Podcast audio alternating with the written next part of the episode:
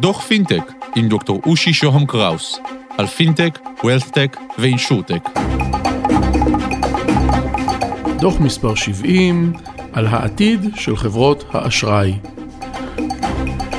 שלום, כאן דוקטור אושי שוהם קראוס, ברוכים הבאים לדוח פינטק, אנחנו בקצרה ודחוסים, אין לאף אחד מאיתנו עודף זמן.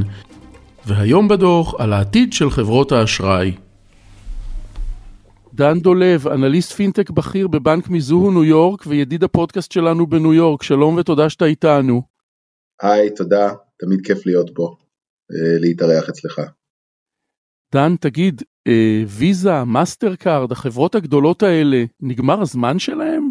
לא, לא נגמר עדיין, אבל אה, איך, איך אמר צ'רצ'יל, זה לא תחילת הסוף, אבל זה בטח סוף ההתחלה.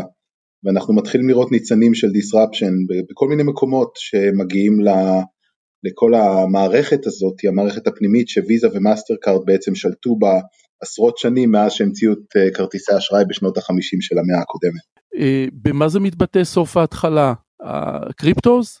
תראה, ה cryptos יש להם, אה, זה נדבך מאוד חשוב בכל העניין הזה. זאת אומרת, אם אתה מנסה לקחת צעד אחורה ולחשוב למה צריך את ויזה ומאסטר קארד, הרי בעצם מה התפקיד שלהם בכל המערכת הפיננסית העולמית? התפקיד שלהם הוא בעצם להיות ה, מה שנקרא trusted third party, כאילו הם, ה, הם נותנים לך את הגושפנקה שאם אתה מופיע במלון בוונציה, שהם יודעים מי אתה, מה השם שלך, שהכרטיס, אה, שיקבלו את הכרטיס שלך, זאת אומרת מבחינת המלון בוונציה או המלון באירופה, אתה בעצם בן אדם שאתה יכול להיות אה, רמאי או נוכל, זאת אומרת יש איזשהו, אה, הם נותנים איזה גושפנקה שאתה יושב במסעדה ואתה מוציא את כרטיס הוויזה שלך או המאסטר קארד, שהמסעדה מקבלת את זה, זאת אומרת יש פה את, ה, את כל המערכת שמחברת בין הבנקים לבין הלקוח, לבין המסעדה, והם נמצאים במרכז ה ecosystem הזה.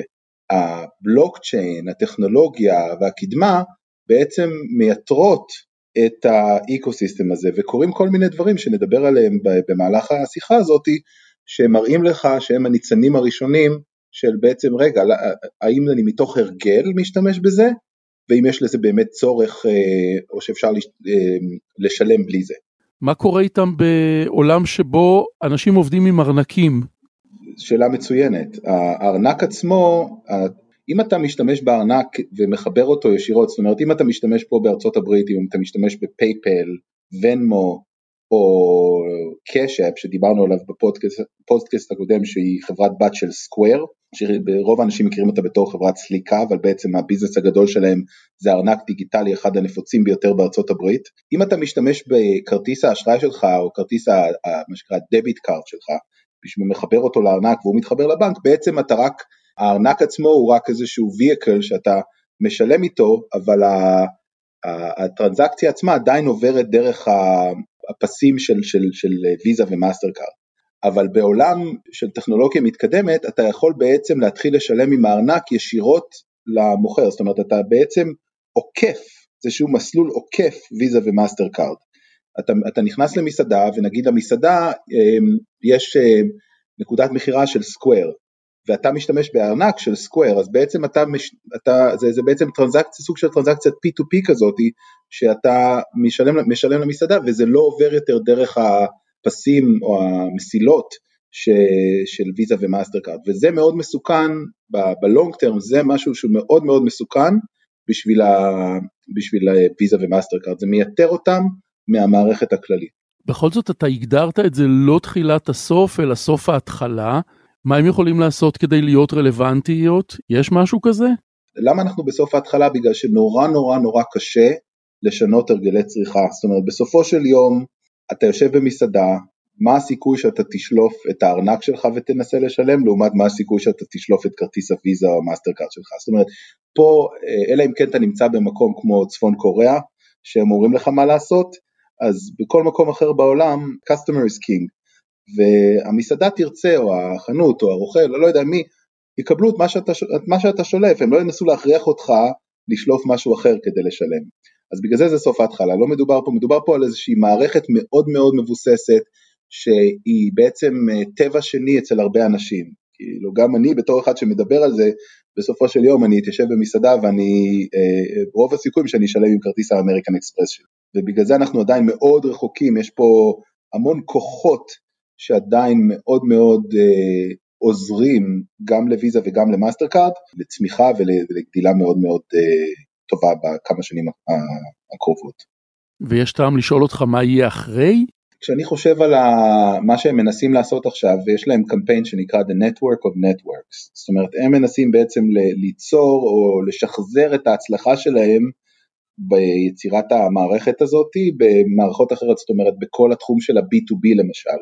B2B הרי זה תחום שהוא פי 10 יותר גדול מהתחום של ה-P2C, זאת אומרת זה מדברים פה על אה, משהו כמו 180 טריליון דולר של, אה, של אה, כסף שעובר בכל העולם בין כל מיני עסקים, זאת אומרת כל העניין של ה-B2B הוא הרבה יותר גדול. השאלה הנשאלת היא האם באמת צריך אותם בשביל ה-B2B, כי שם עוד אין הרגלים שהם מבוססים, זאת אומרת פה, פה, פה הבעיה, או לא הבעיה, בקונסומר הם, ה, הם הטבע השני, זאת אומרת אתה נכנס למסעדה אתה משלם עם הכרטיס, ב-B2B היום הדברים עוברים ב-ACH, זאת אומרת שזה בנקים לבנקים, זאת אומרת היכולת שלהם לחדור בצורה משמעותית לתחומים שהם לא אפ-קונסומר היא הרבה יותר קטנה, מה שנקרא ה-edge שלהם הוא הרבה יותר, היתרון היחסי שלהם הוא הרבה יותר קטן בכל התחומים שלא קשורים לזה, זאת אומרת הם מנסים להיות ה-network of network, האם הם יצליחו? שאלה מאוד גדולה, הסיכויים הם מה שנקרא 50-50, זאת אומרת יש להם שם טוב, אין את ההרגל כמו שיש בקונסומר. בשנה שעברה ויזה ניסו לקנות חברה שנקראת פלד, P-L-A-I-D, ומה שפלד בעצם עושים, הם הפינטק סטארט-אפ אחד הכי אה, נחשבים, האבלואציה עכשיו הם קיבלו, אה, הם עשו עכשיו אה, סבב באבלואציה מטורפת של איזה 13 מיליארד, הם הצנרת של כל המערכת הפיננסית, זאת אומרת מחברים בין הבנקים לבין האפליקציות, וכשוויזה ניסו לקנות אותם, הם ניסו לקנות אותם בחמישה מיליארד, היום הם שווים כמעט 15 מיליארד, הם ניסו לקנות אותם ורשות ההגבלים האמריקאית עצרה את זה. וחלק מהסיבות, אני קראתי בשקיקה את כתב התביעה שהם הגישו נגדם, נגד הרכישה הזאת, ומה שהם אמרו זה בעצם שהם הראו אימיילים, תכתובת בין מנכ"ל אה, ויזה לבין העובדים שלו, שהוא אמר בעצם אם אנחנו לא נקנה אותם הם יהרסו לנו את כל הביזנס של הדביט, זאת אומרת אנחנו נפסיד 300-400 מיליון דולר בשנה ב-2024 כבר, בגלל שהם ילכו ויבנו אה, מערכת אה, מתחרה למערכת הדביט שלנו. ואיך אומרים? אפס הם לא קנו אותם בגלל שהם לא הצליחו לקנות אותם בגלל שרשות ההגבלים עצרה אותם והם זה. אז עכשיו אתה שואל את עצמך את השאלה אם מנכ"ל ויזה חשש מאוד מפלד ובגלל זה הוא רצה לקנות אותם כדי להוציא אותם בעצם מהתחרות והוא לא הצליח לקנות אותם מה אנחנו האנשים הפשוטים צריכים לחשוב לגבי מה שהוא חושב על הביזנס של עצמו יש פה שאלה מאוד מאוד מעניינת, אה, קצת צינית, אבל מאוד מאוד מעניינת. דן, לא דיברנו על זה מהצד של העסקים, הם גם לא כל כך אוהבים לשלם את העמלות שלהם. ברור, כרגע, כמו שאמרנו, הלקוח הוא המלך, וברגע שהלקוח שולף כרטיס, אז, אז העסק רוצה לקבל את הכסף, הוא יקבל כל מה שאתה... זה. בארה"ב, ככל, בכל העולם, ככל שאתה אה, עסק יותר קטן, אתה משלם עמלות יותר גבוהות.